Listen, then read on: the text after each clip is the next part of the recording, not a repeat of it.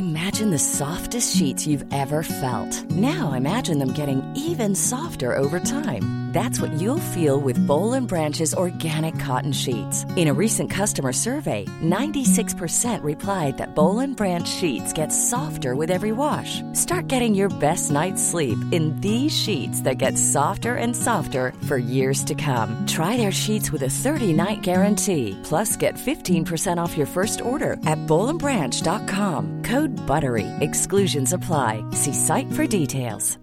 Hey, Dave. Yeah, Randy. Since we founded Bombus, we've always said our socks, underwear, and T-shirts are super soft. Any new ideas? Maybe sublimely soft. Or disgustingly cozy. Wait, what? I got it. Bombus. Absurdly comfortable essentials for yourself and for those facing homelessness. Because one purchased equals one donated. Wow, did we just write an ad?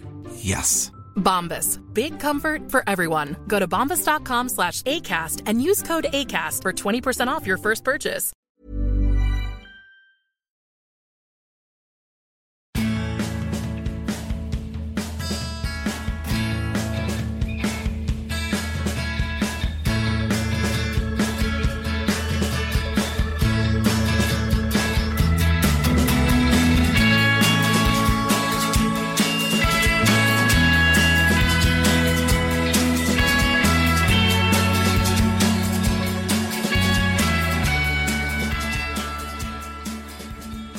Välkommen till Klacken.nu mina damer och herrar. Och med mig i luren för denna dags klackande avsnitt då har jag nämligen med mig Adam Pintorp. Tjena! God dag, god dag. Hur är läget? Det är bra. Gott nytt år som sagt också. God fortsättning säger man väl. Ja, god, ja precis. God fortsättning. Jag, jag har glad fortsättning till alla, man säger uppenbarligen god fortsättning. Men glad Men- är ändå trevligt tycker jag. Ja, du tänkte precis säga glad. Det borde man kanske börja med istället. Ja, Tycker jag. Det är ju nytt år och... Vad sa du? det är något på takter. Ja, det tycker jag. Vi får man nu säga glad så blir allt glatt också på det hela. Tycker jag. Mm. Och nytt år innebär också ännu mer fotboll. Fotbollen slutar ju aldrig. Ehm, Och i dessa vintertider tänker mig att man skulle vilja vara lite mer i kyligare breddgrader. Ehm, Och det är just dit vi ska. Med tankarna i alla fall, tänker jag. I detta Mm. avsnitt. Vi ska ju snacka lite La Liga. Mm. Det är kul. Ja, det tycker jag. Det är väldigt kul. Och om man snackar La Liga och ska göra en summering på hösten, då måste man ha Adam Pintorp, tycker jag, i luren. Ja, du tycker det? Ja, det låter bra. det tycker jag. Och jag tänkte mig, vi kör lite lagprestationer, vi kör lite bästa värvningar, din höstens elva och lite smått och gott. Mm. Låter det bra? Absolut. Absolut. Men jag tänker vi börjar i toppen helt enkelt. Och eh, för att det är så aktuellt som det är, så tycker jag att vi går till huvudstaden och tar Real Madrid. Och där har det ju hänt en hel del. Eh, Vill du... Ja, det, det kan det väl direkt? säga. Nej, det Ja. som har hänt nu senaste dagarna det är ju att eh, Rafa Benitez inte en dag för tidigt har fått eh, foten och eh, rykt med huvudet före. Eh, Florentino Perez och company kom till slut och efter sju månader till insikt att eh, nej, det är nog inte Madrid-sonen som kommer föra Real Madrid till oanade höjder. Och Zinedine Zidane, vi vet ju alla vem det är, vilken ikonstatus han har i Real. Madrid. Det var assisterande under Ancelotti när man vann La Decima för ett par år sedan. Eh, har tränat reservlaget Real Madrid Castilla fram tills nu. Gått lite sisådär. Men det är ändå han nu som får chansen att kliva in där och försöka rädda det här jag ska inte säga sjunkande skeppet. Eh, Och det, är väl, det är väl det vi också kan, kan komma in på. Att trots att det har gått dåligt rent ja, resultatmässigt får man säga eftersom att man bara ligger trea i ligan. Eh, och, och man har inte visat upp något, något, något spelmässig vidare kvalitet heller. Det är väl framförallt det också som, som gör, tror jag, att, han- att han får ryka här nu. Eh, Rafa Benitez eh, vann ju förvisso Champions League-gruppen men övertygade inte alls mot PSG och haft väldigt tungt mot topplagen i, i ligan. Eh, både, både Barca, Atletico, Sevilla, Valencia 2-2 senast, även om det var på bortaplan. Man, man har inte riktigt eh, lyckats komma upp på sin högsta nivå Ja. lyckats vinna de här matcherna. Eh, Så det, be- det behövdes en förändring och nu är den här. Det som talar ändå lite för då, det som fortfarande är positivt, är att avståndet i ligan, det är inte helt uh, ointagbart. Bara fyra poäng upp till Atletico som leder och maximalt fem då till Barca som har en hängmatch mot eh, Sporting Gijon. Så chansen finns ju absolut, men eh, någonting måste hända i Real Madrid. Och, eh, nu är ju eh, första steget taget då med Zidane in som, som ny, eh, ny härförare där på, på tränarbänken. Och det blir spännande, som du säger, med Zidane som ikonen som kommer in i det där omklädningsrummet, vad han kan göra. Om han kan lyfta nu Ronaldo som till exempel inte har presterat i ligan som man är van vid. Han har ju ändå varit bra, det kan man inte säga någonting emot, men han har inte nått de höjder som Nej, man är van vid. framförallt har han inte levererat. Det är samma sak där. Eh, Real Madrid har vacklat mot eh, topplagen och det har även Cristiano Ronaldo gjort. Han har inte mål mot Barca, inte mot Atletico, inte mot Atletic, inte mot, eh, inte mot Valencia. Alltså han, han har haft problem med topplagen. Han gjorde inget mål mot PSG heller i, i den stora Champions League-fighten eh, i, i höstas. Så han, han har uppenbara problem, Cristiano Ronaldo. Han har gjort Eh, han har inte hittat någon jämnhet i målskytt som vi har vant oss vid de senaste fem, sex, kanske sju åren. Utan eh, nu har det mer varit att han, han gjorde ju fem mål i en match mot Espanyol, han gjorde hattrick. Sen går han några matcher då han är ganska uddlös och, och inte alls kommer upp i, i, eh, i någon spelmässig nivå heller. Eh, gjorde en fin assist nu då senast till Karim Benzema, men vi, vi har mycket mer att utkräva av Cristiano Ronaldo. Det är verkligen en spelare som, som Zidane kommer få kämpa med för att försöka få igång här nu, för det, det kommer behövas. Verkligen. Det är, för att nå just Barcelona med sin trio där framme eller Atletico Madrid med sitt kollektiva spets, mm. då blir det enormt svårt att inte kunna köra utan Ronaldo. Um, Zidane eh, kommer eh, Real Madrid, som du säger, haft det lite småknackigt. Um, men de kan stoppa blödandet om man säger så. Skulle du vilja se något eh, taktiskt snabbt drag, förändring på detta Real Madrid som inte har funkat? Eller hur skulle du vilja se att Zidane hanterar detta? Mm. Ja, alltså tänker man värvningar så ska det bli intressant att se om han, om man väljer att plocka in nu. Eh, ja, jag tycker att Real Madrid behöver en, en eh, spelskicklig defensiv mittfältare som, mm. som är av annan karaktär än Toni Kroos då, som är lite mer som då exempelvis Casemiro, fast Casemiro håller väl kanske inte högsta kvalitet just nu.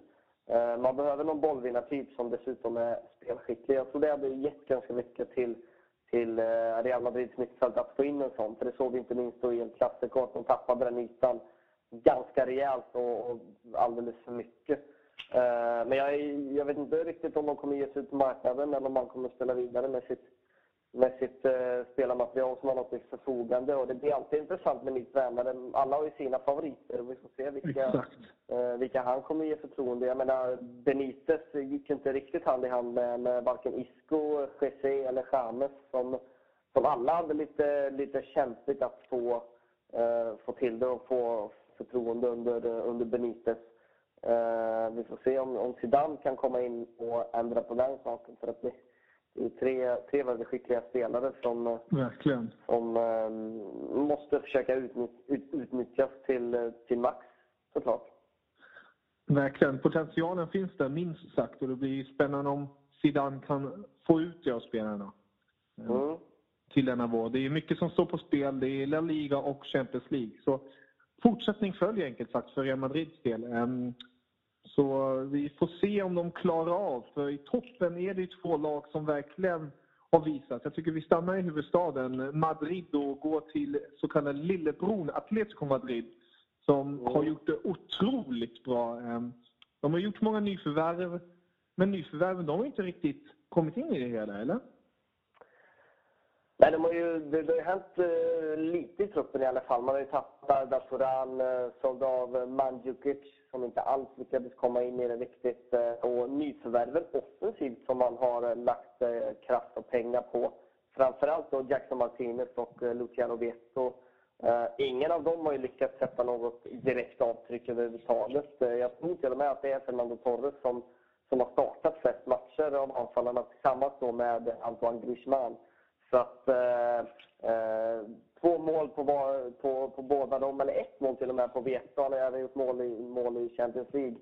Eh, men, eh, men eh, det är bara ett par mål vardera från Jackson Martinez och, och Luciano Veto. Det är ju, det är ju ett icke godkänt betyg givetvis, men, men det bevisar någonstans också eh, vilket eh, extremt starkt kollektiv detta Atletico är och hur Verkligen. skicklig Simeone är på att få ut den här arbetskapaciteten av sina spelare, av spelare som kanske är lite mer begränsade. Vi har, vi har många sådana exempel. Eh, vi det tar en spelare då som, som är egenfostrad i eh, Saul Niguez som eh, mer eller mindre varit ordinarie nu senaste tiden när Thiago varit skadad.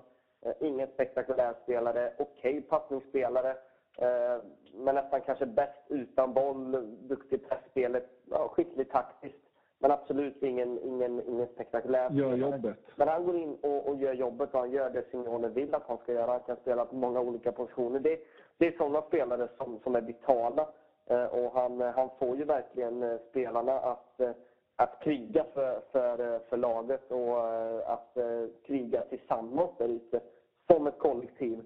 Eh, och, um, trots att inte, inte alla anfallare levererat så, så är det andra som har klivit fram. Inte bara Griezmann som förvisso gjort många viktiga mål men, men uh, inte på något sätt uh, öst in mål heller. Han står väl på nio nu i ligan vilket är bra men inte, ingen, uh, ingen ögonbrynshöjande siffra heller. Utan det är det andra som har klivit fram senast nu. Då var det en annan egen produkt som har fått ett enormt lyft här nu på slutet i form av Thomas hoppade in både mot Rayo och gjorde assist när, när Atletico eh, vann efter sent avgörande. Och så gjorde han själv en, en uh, fin soloräd och ett avslut som, som gick i mål när de var med mot Levante. Så att, uh, de hittar vägar att, att vinna matcher även om det inte är så spektakulärt. Och det är ju en enorm styrka i sig att, uh, att vinna trots att, trots att det inte alltid imponerar anfallsmässigt. För som lag och, och som defensivt spelande kollektiv, då är Atletico kanske bäst spel i Europa. Det, det, eh, så, så enkelt är det. Verkligen. Just som du säger, det defensiva. De har endast släppt in åtta mål. Och då måste mm. man ju prestige både till backlinjen men även till en viss målvakt innan Oblak. Ja, alltså eh, Jan Oblak har ju, har ju inte riktigt fått det erkännandet han förtjänar. Kom ju till Atletico inför förra säsongen från Benfica. Eh, vi ska komma ihåg, han är född 93, bara 22 år gammal. Skål. väldigt ung för att vara målvakt. Blev utsedd då till, till portugisiska ligans bästa målvakt när han slog igenom med dunder och brak där när Benfica vann, eh, vann en efterlängtad ligatitel eh, 2000, ja vad blir det, 2013, 2014 blir det. Ja. Eh, och eh, kom ju till Atletico och skadade sig under försäsongen så den andra keepern då, Miguel Angel Moyat, stod ju under första halvåret förra säsongen innan han i sin tur skadade sig. Oblak då igen fick chansen och tog den med råge. Sen har han ju varit eh, gjuten i målet och tillhör just nu definitivt världstoppen. Men det är få som har sett honom och, och, och gett honom det erkännandet han, han förtjänar. Han har ju en extremt bra backlinje framför sig, ett starkt defensivt lag.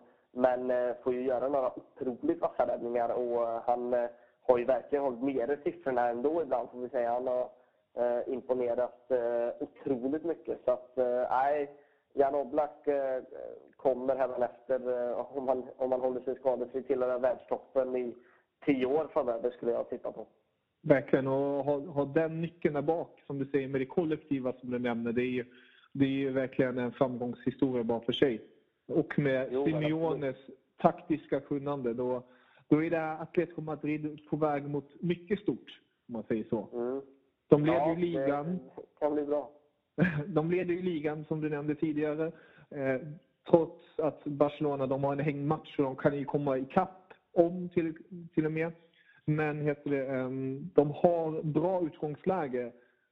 Skulle inte vara helt otippat om de tog ligan i år, eller? Nej, helt otippat skulle det inte vara. Jag menar, de, eh, de har ju bevisat det förr. Det var ju bara ett och ett halvt år sedan som de klarade en titeln på Eh, på Camp Nou. Så det, det börjar inte bli någon överraskning längre. Jag menar, håller de, håller de den här hösten så kan de hålla den här våren också. Nu har de dessutom då fått in eh, Mattias Kranevitter från River Plate och eh, Celta Vigo-kaptenen Augusto Fernandez som kanske varit deras viktigaste spelare under hösten. Så att eh, det, det är två riktigt skarpa värvningar och jag har svårt att se att eh, Jackson Martinez och Luciano Vietto inte kommer utvecklas och göra det bättre. Jag Martinez eh, har varit lite skadad och Luciano Vietto hade hade extremt dåliga värden och var väldigt otränad när han kom till Atletico. Så, så det var, det var ganska, ganska väntat att det skulle ta tid innan de eh, kom igång. Så att, eh, Atletico har, har en bredare trupp nu mm. än när säsongen drog igång och det finns mycket sparkapital som eh, vi får se hur, hur, hur det kommer att arta sig under våren. Men eh, det är klart att de kan hänga i. Det råder inga som helst tvivel om det. Verkligen. Vi får se om Simeone kan eh, lyfta till en ny växel där, om man säger så. Ehm, mm. Det finns ju som sagt kvaliteterna där. Och ett annat lag som har kvalitet, det är ju Barcelona. Och de har ju haft, har haft det lite svårt, men har gjort det ändå extremt bra. Skadekris, skadeläget har varit högt. Messi försvann ju. Då tänkte man ju att Real Madrid kommer gå om. Men istället när Messi försvinner, då stiger två andra herrar fram och skjuter in sig i målprotokollet eh, jämt och ständigt. Det är ju Neymar och Suarez som verkligen har visat framfötterna denna höst med eh, sammanlagt 29 mål i La Liga. Det är ju en fin siffra bara det mellan två spelare. Plus att man har kunnat hålla tätt rätt så bra där bak mot ett rätt så kritiserat försvarsspel, eller backlinje rättare sagt. Vad tycker du om Barcelona den här hösten? Uh, jag, jag, vet, jag skrev det inför säsongen med tanke på att de, uh, de har haft ett svårt spelschema. Uh, och då, då innebär det att de har haft egentligen alla svåra bortamatcher den här hösten. Real Madrid, Atletico, Valencia, Sevilla, you name it. Ja. Och, och skulle de klara av den här hösten lindrigt med tanke på Fifa-ballen med Arda Turan och Alex Vidal som inte får spela. Eh, och sen då när skadorna började dugga tätt, Iniesta, Dani Alves, Messi. Eh, så jag skrev det, skulle de eh, klara, sig, eller klara undan den här hösten hyfsat lindrigt och ändå hänga med i toppen, då har jag svårt att se något lag som ska kunna rubba Barca i ligan. Eh, och nu, nu är de ju med i allra högsta grad och till och med en seger i hängmatchen mot, mot Sporting Från att, att, att leda ligan Eh, så att eh, favoritskapet vilar ganska tungt över Barcelona som nu då får använda sig av Arda Turan eh, och Alex Vidal som vill göra debut här i veckan i Copa del Rey mot Espanyol och har en anfallstrio som, som ja, förmodligen består av världens tre just nu bästa spelare då, i Leo Messi, Luis Suarez och Neymar. Där de två sistnämnda, som du var inne på själv, verkligen klev fram när det som mest behövdes i Messis frånvaro och tog ytterligare kliv och ser ju båda faktiskt bättre ut än, än någonsin i karriären. Så att, äh, det, det är ett Barca som kliver ut till, till 2016 med, med extremt gott självförtroende och en bredare trupp nu när man får värva igen. Så att, äh, favoritskapet, det är på Barca utan tvekan. Med tanke på att de klarade av den här hösten bättre än, än, än väntat. Du pratar väldigt gott om det offensiva. Defensivt heter det. Vad tycker du om försvar, försvarsbacklinjen? Där? Försvarsbacklinjen? Backlinjen enkelt sagt. Försvarsbacklinjen. Försvarsbacklinjen. Den... Nya ord där. Nu direkt bara. Försvarsbacklinjen. Det finns, det finns är det bara, är det bara anfallsbacklinje? Exakt. Det finns anfallsbacklinje. Ja. Nej, alltså, eh, äh, ja, vad ska vi säga om backlinjen i sig? Äh, den darrade ganska rejält i början av säsongen.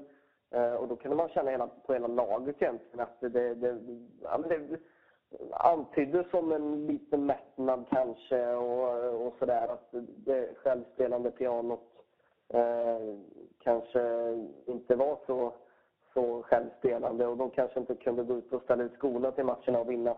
Eh, men efter Real Madrid-matchen när de åkte till Bernabéu, nollade Real, vann med 4-0, då har ju också försvaret eh, över hela plan sett betydligt bättre ut.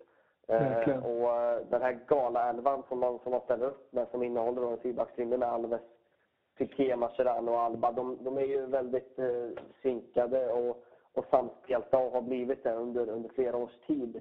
Eh, det är en bra backlinje. Gerard Piqué 2015 kanske är hans bästa eh, någonsin faktiskt. Eh, åtminstone det bästa sedan 2009. Så att, eh, att, att, det, att, det, att det kritiseras Eh, är väl inte helt befogat. I vissa fall absolut. Men eh, Barca spelar ju en sådan typ av fotboll också så att man, man, eh, man riskerar konstant omställningar med tanke på att man står högt med backlinjen och har mycket bollinnehav. Och det leder givetvis till misstag då och då men ändå så, så har man ett ganska gott defensivt facit. Eh, så att eh, av, av de som regelbundet spelar så det, det är duktiga fotbollsspelare och det, det är ett starkt kollektiv även där eh, får man säga i, i sättet som Barca försvarar med sitt, med sitt höga pressspel. Verkligen. Så det är, det är ett Barcelona med högt huvud in till 2016 med nytt, nya krafter, som du säger där. De får värva, de får inspelare som Toran och Vidal. Nu har vi pratat Atletico Madrid med det här kollektivet, Simeone, eh, bredden, mycket sparkapital och ett Real Madrid som kanske blir en nytändning med Sisu i spetsen då. Ja, det är sjukt mycket spännande grejer faktiskt eh, när du lägger fram det så. Det, ni hör ju själva att det finns ju all, all anledning att följa Imagine the softest sheets you've ever felt. Now imagine them getting even softer over time. That's what you'll feel with Bowl and Branch's organic cotton sheets. In a recent customer survey, 96% replied that Bowl and Branch sheets get softer with every wash. Start getting your best night's sleep in these sheets that get softer and softer for years to come. Try their sheets with a 30-night guarantee. Plus, get 15% off your first order at bowlandbranch.com. Code BUTTERY. Exclusions apply. See site for details. Burrow's furniture is built for the way you live. From ensuring easy assembly and disassembly to honoring highly requested new colors for their award-winning seating, they always have their customers in mind. Their modular seating is made out of durable materials to last and grow with you. And with Burrow, you always get fast, free shipping. Get up to 60% off during Burrow's Memorial Day sale at burrow.com slash ACAST. That's burrow.com slash ACAST. burrow.com slash ACAST. Hey there, it's Michelle Norris. I'm host of a podcast called Your Mama's Kitchen. When I travel, I'm usually looking for a way to find a taste of home when I'm not at home. And one of the things I love to do when I am at home is entertain. And Airbnb allows me to do that. When I was in California recently, I rented a house that had a great kitchen. And when we were sitting around the table, we're all thinking, we're in someone else's house. Someone could be in all of our homes as well. If you have a home, but you're not always at home, you have an Airbnb. Your home might be worth more than you think. Find out how much at airbnb.com slash host. La Liga med både ett och två ögon här under våren. Och det roliga, precis bakom Real Madrid i ligan, med en match mindre, har vi Villarreal. Mm. Och eh, de har ju verkligen de har ju gjort vinst mot båda Atletico Madrid och Real Madrid i ligan.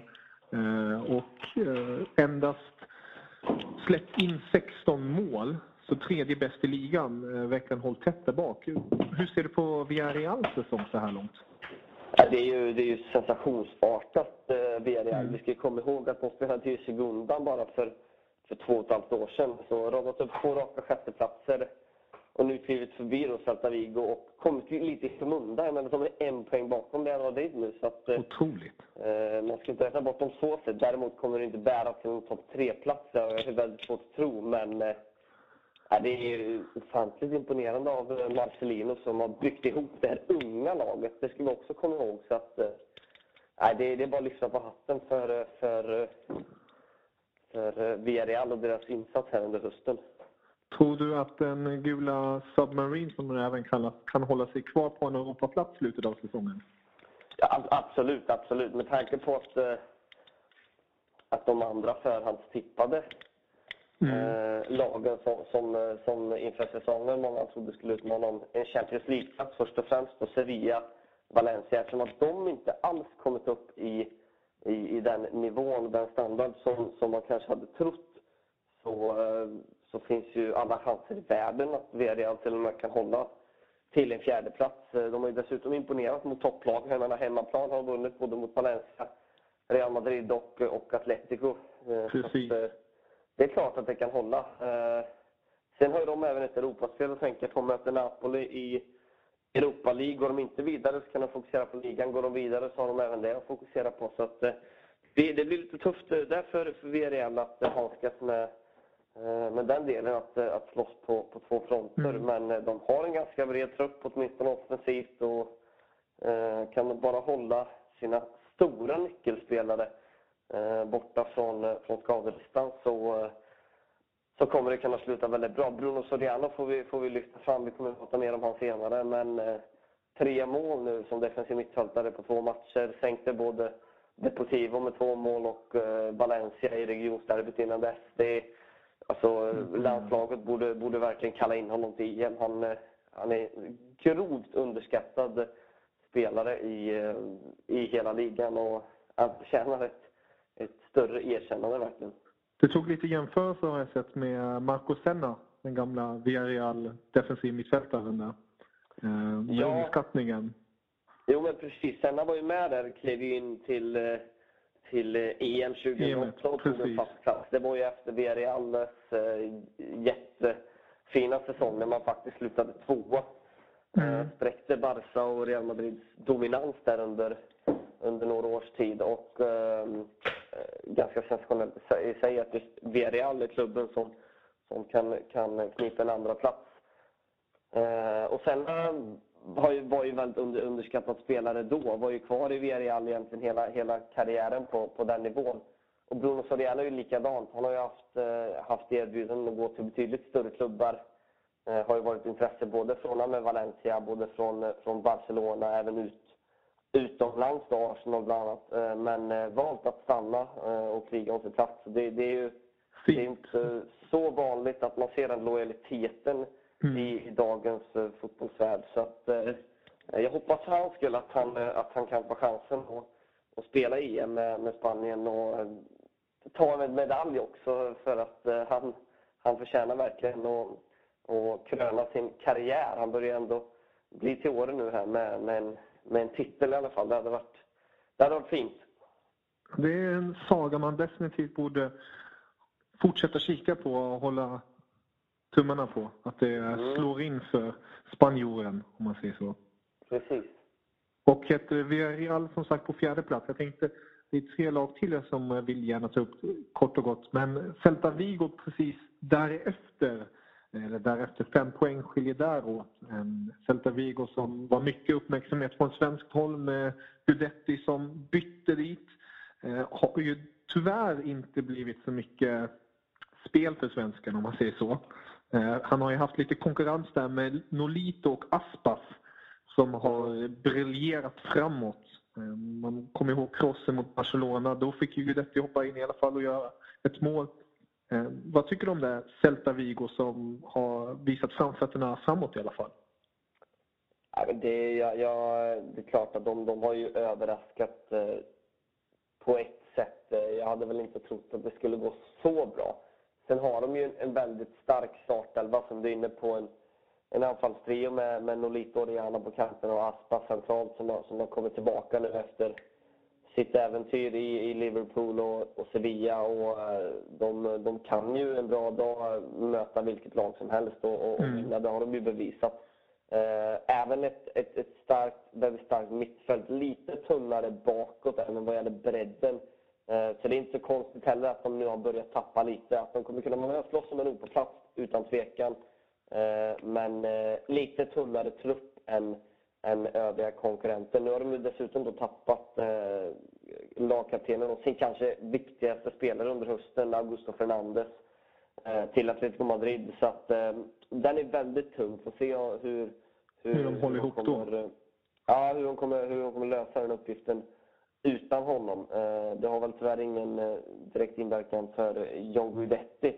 Men ehm, ehm, ja, det, det, ska bli, det ska bli intressant att fortsätta följa, följa Celta Vigo och som sagt, jag tror att de kommer kunna utmana om en topp 6-placering. Det, det är jag helt övertygad om.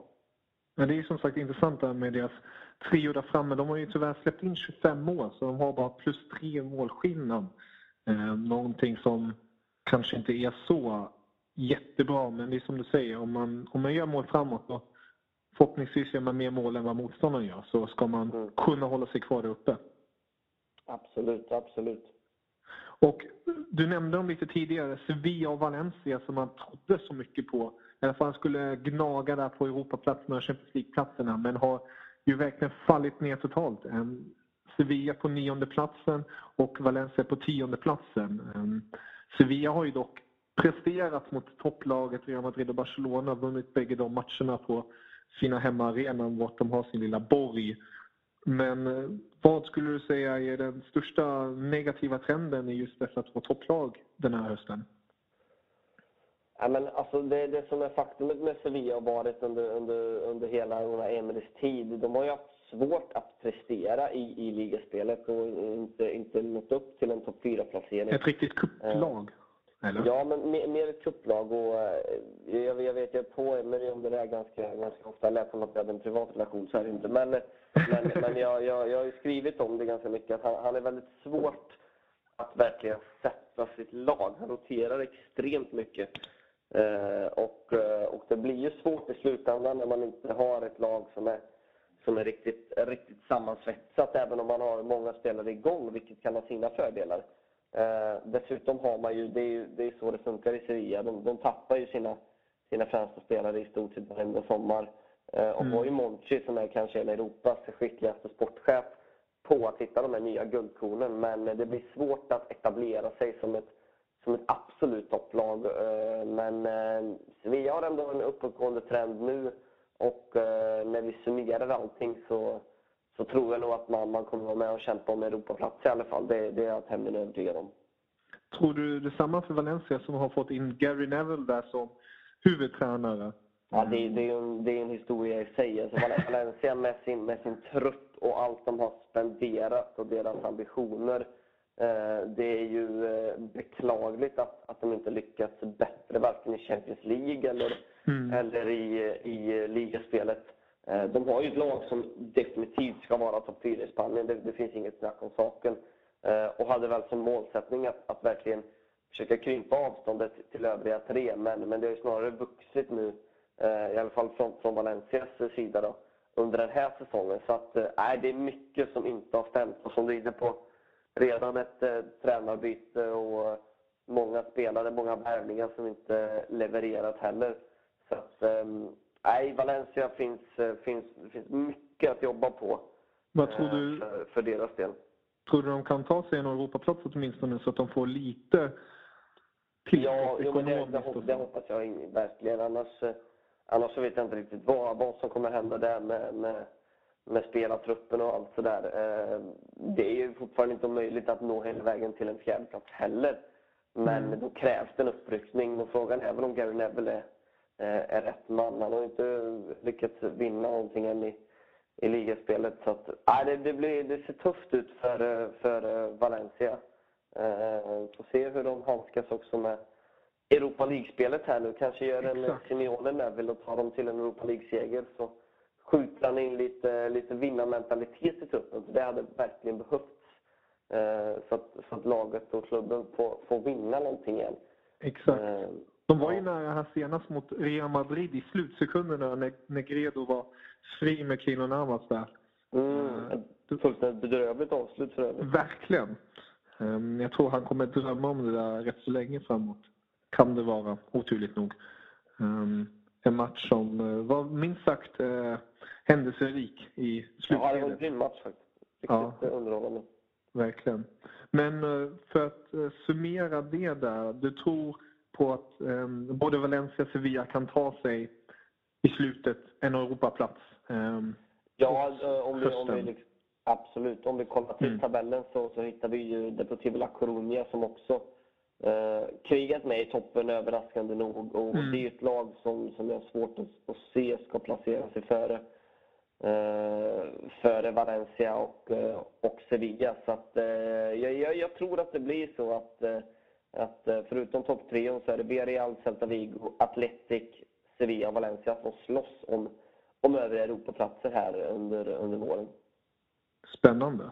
Är, är det något lag annars som du skulle vilja peka ut? Kanske är med där hos din skräll? Nej, men vi, vi, vi, kan ju, vi, vi kan ju vara in lite lätt på, på Deportivo La Coruña. Sjua mm. just nu och uh, verkligen imponerad. Bara förlorat tre matcher. Uh, verkligen ett svårslaget lag här under eh, Victor Sanchez som fått eh, rejält ordning på, på, på laget. Och, är det är imponerande. Jag menar, Deportivo har, har åkt som en jojo i seriesystemet här de senaste åren och nu har de verkligen stabiliserat sig och får verkligen hylla eh, tränarstabben och, och den sportliga ledningen som, som gjort ett gediget jobb under sommaren för att få fram den här truppen utan egentligen några som helst pengar så har man lyckats värva ihop en, en ja, i princip helt ny trupp eh, och blandat upp eh, både talang i vissa spelare som eh, Fede Casabia och Luis Alberto som man har lånat in och även då rutinerade spelare som inte riktigt platsade i de här riktiga topplagen. De tog Kani från, från Villarreal som var i, som var i Atletico under, under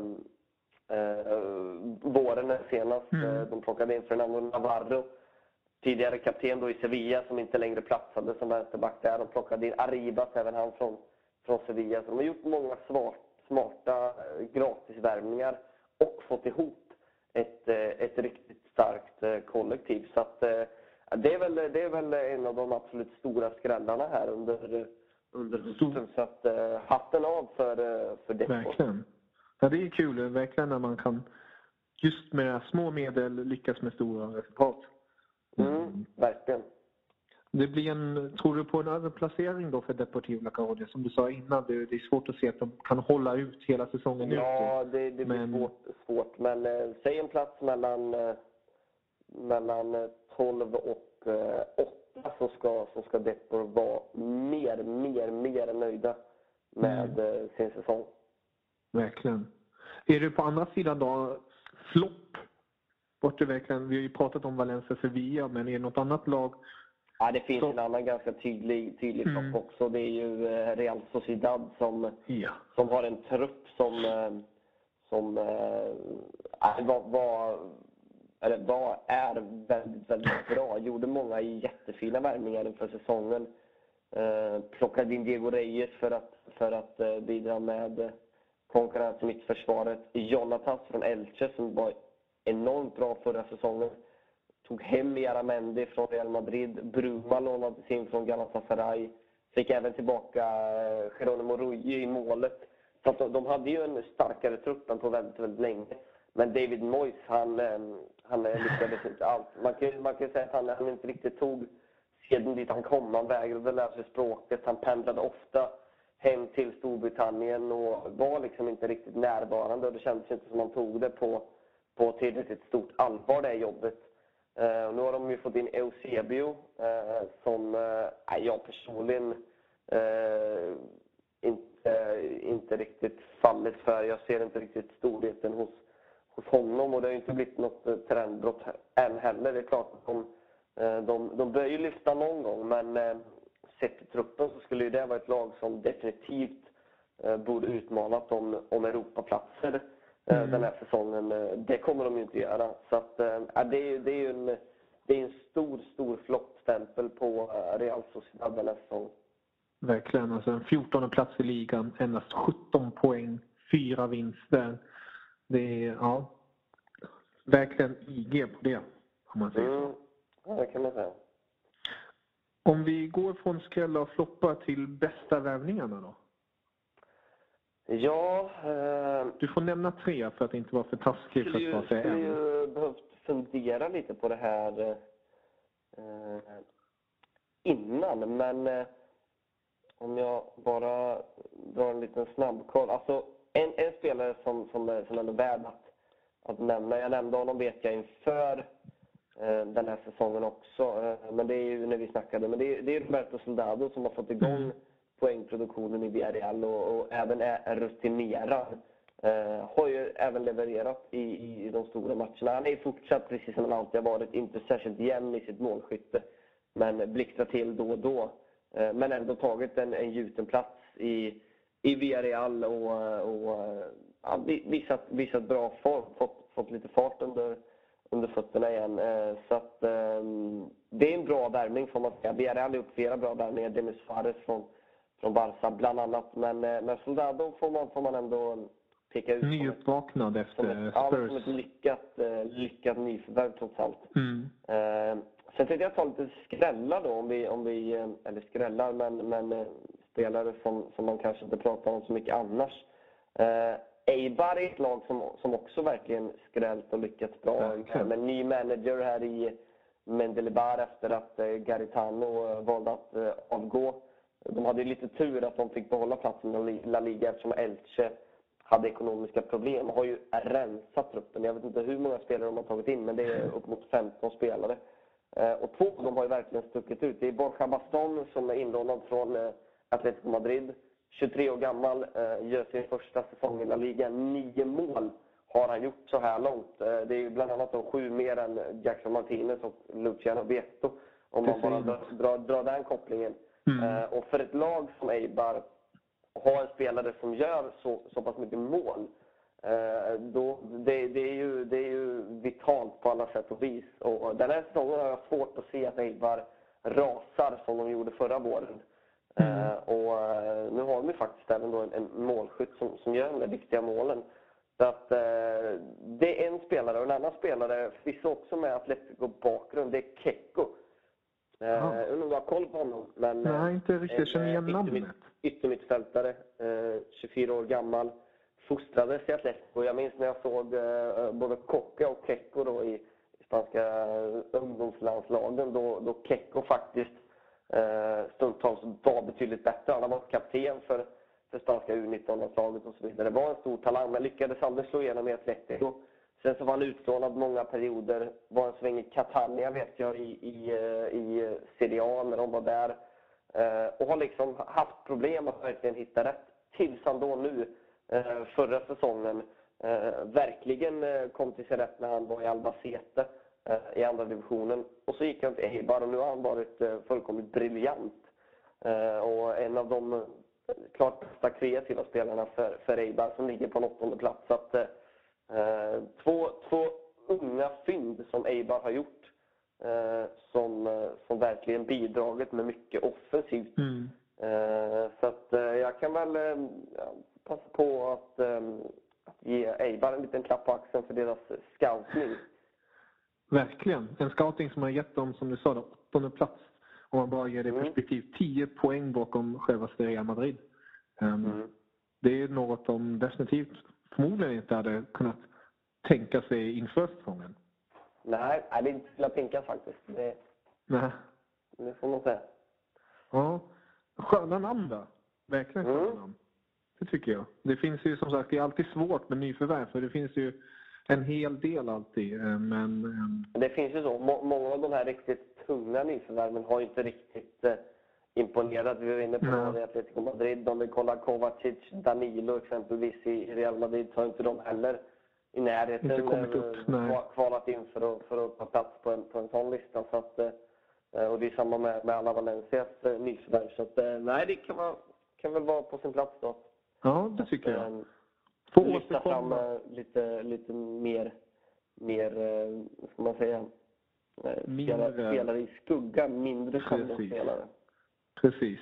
Vi får återkomma då till när säsongen är slut och se om de större namnen i de större klubbarna har kunnat prestera lite bättre då. Mm, så. precis. Höstens elva då, hur ser det ut där? Är det blandat? Gott och blandat eller är det mycket från en klubb? Vill du leverera? Mm, eh, absolut. Det är väl eh, ganska mycket från två klubbar i alla fall.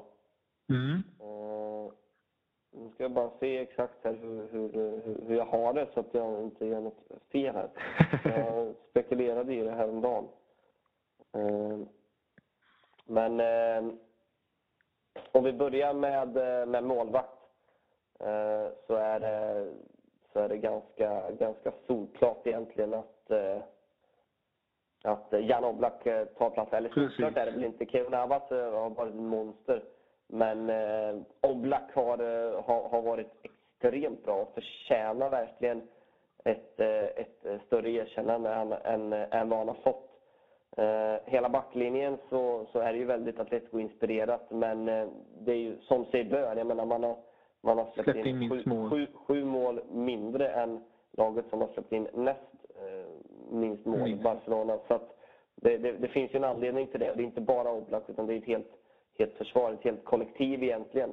Eh, men i backlinjen då så har jag tre spelare från Atletico. Båda ytterbackarna, Juan Fran till höger, Felipe Luis till vänster. Eh, ja, alltså defensivt så, så, är, de, så är de bäst i, i, eh, i La Liga och eh, även offensivt väldigt, väldigt skickliga, väldigt spelskickliga spelare. Eh, centralt eh, så har jag Diego Godin som eh, i mitt tycke, jag vet inte om det finns någon bättre mittback i världen just nu. Eh, han, är, han tillhör i alla fall eh, topp top tre i, i den kategorin och verkligen ledaren i, i detta Atletico. Eh, bredvid honom då en liten eh, skräll kanske. Eh, Erik Bajy som, eh, som eh, håller till Mm. i Villarreal. En extremt intressant spelare som eh, han är, han är född 93 tror jag om jag inte säger fel nu. Hämtades från Espanyol förra, eh, förra vintern när, när Villarreal tappade Gabriel Paulista då till, till Arsenal. Och det, det har ju varit ett, ett ganska lyckat byte kan man säga. Verkligen. Eh, han, eh, han, är- han har enorm potential den här mittbacken. Eh, alltså smått hänsynslös i sitt försvarande men ändå, ändå väldigt mogen. Så att, eh, ger vi honom ytterligare några år så, så kommer det kunna bli en potentiell världsback. Eh, utan tvekan. Eh, så att, eh, så formerar vi backlinjen. Eh, Låter minst sagt stabilt. Mm, på mittfältet så uh, ytterligare en Villarreal-spelare som vi var inne på förut, Bruno Soriano. Varit lite skadad men uh, det är sån enorm skillnad på Villarreal med eller utan uh, Bruno Soriano och uh, han tjänar en plats efter Villarreals fina höst. Han ackompanjeras då tillsammans med två Barca-spelare, Sergio Busquets på defensiva mittfältet. Han har gjort en makalös eh, höstsäsong, en makalöst år Mm. överlag. Sergio Busquets får sällan den uppmärksamhet som han Mm. förtjänar egentligen. Det, det är många som glömmer bort Busquets i, i eh, detta stjärnfyllda Barcelona. Eh, så att, eh, och Busquets är väl kanske den absolut viktigaste spelaren för hela maskineriet eh, överhuvudtaget. Vi såg matchen i El Clasico mot Real Madrid då han var helt dominant på, på mittfältet Mm, och styrde och ställde lite som han gjorde. Vad sa du? Precis. Han tog ju bort Real Madrid där i mittfältet totalt. Hade Precis. ingen alls chans. Så att eh, Busquets, eh, Bruno Soriano och då Andres Iniesta som eh, även han fortsätter att eh, visa ohyggligt bra form. Trots att han börjar bli till åren så eh, verkar spelglädjen finnas eh, hos honom som, som aldrig förr. Eh, han är inte den som, som öser in poäng eller öser in mål, men nästan alltid den som kliver fram när det som bäst gäller. I ett exempelvis, i klubblags-VM, eh, då, då, då är han nästan alltid som bäst. Och eh, Mm, då är det svårt att peta honom från, från den där eh, piedestalen så att säga. Mm. Det förstår jag. Vilka får vi?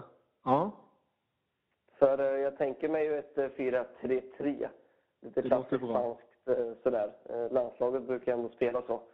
Eh, I anfallet så eh, har vi faktiskt varken Leo Messi eller Cristiano Ronaldo. Och Jag vet inte riktigt eh, när, det var, när det var befogat att, eh, att eh, ha en höstelva utan någon av de två. Eh, Men eh, nu så känns det högst befogat på, på alla sätt och vis.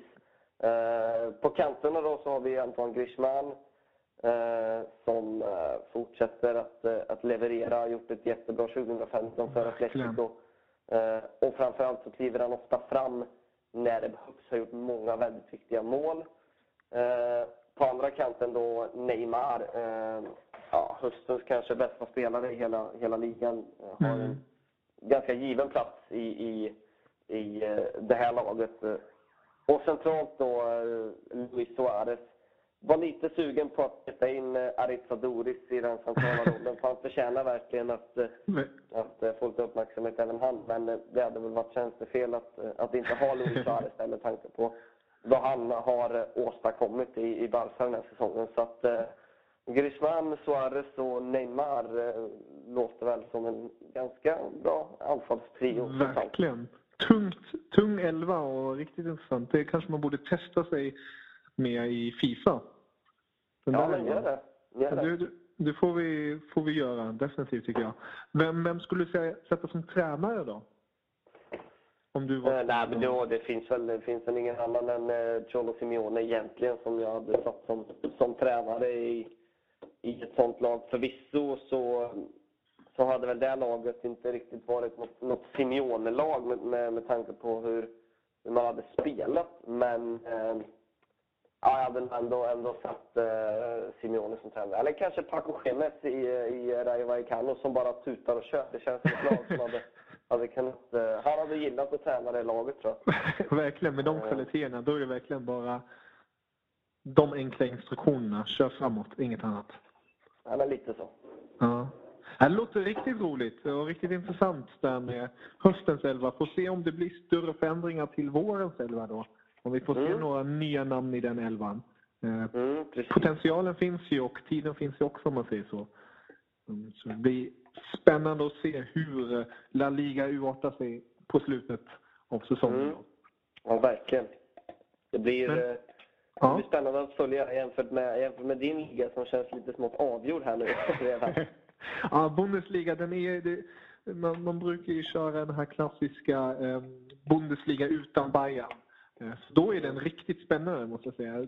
Trots att då, Dortmund har en väldigt stor fördel där med. Men, eh, det är kul ändå att Dortmund är tillbaka på något sätt. Ja, verkligen. verkligen. Det är ju det är ett lag som man, man vill se där i toppen och ha kapaciteten att nå långt. Och, Eh, gör det lite svårare för just Bayern München trots att Bayern München just körde över Dortmund med en rejälare i höstas. Men um, underhållande där med. Men jag förstår vad du menar. Det blir ju en helt annan eh, kamp nu i La Liga till eh, våren med um, både Atletico Madrid som har presterat bra, Real Madrid som halkar lite efter och sen har vi ju Europaplatskampen där som kommer bli riktigt vass in till slutet. Mm, ja, det kommer bli, kommer bli ruggigt spännande ända in på målsnöret. Det, det Mm. vågar jag nästan lova faktiskt. Ja, det tycker jag. Det, det tycker jag du gör rätt i. Men Adam, ehm, tusen tack för eh, detta.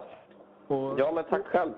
Ja, återigen riktigt roligt att få höra dina tankar och åsikter ehm, kring, detta, kring denna höst helt enkelt sagt. Och sen hoppas jag att vi kan höra snart igen.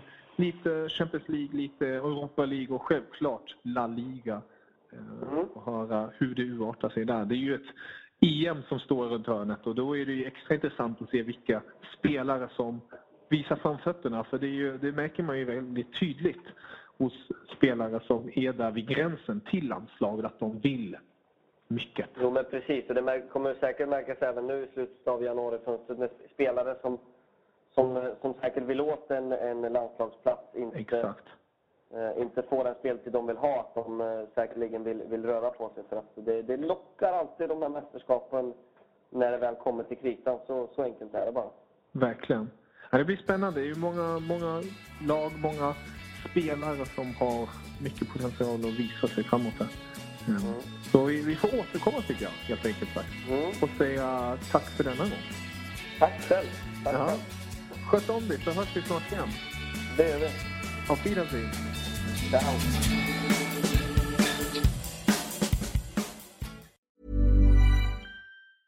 Mom deserves the best, and there's no better place to shop for Mother's Day than Whole Foods Market. They're your destination for unbeatable savings, from premium gifts to show-stopping flowers and irresistible desserts. Start by saving 33% with Prime on all body care and candles. Then get a 15-stem bunch of tulips for just $9.99 each with Prime. Round out Mom's menu with festive rosé, irresistible berry chantilly cake, and more special treats. Come celebrate Mother's Day at Whole Foods Market.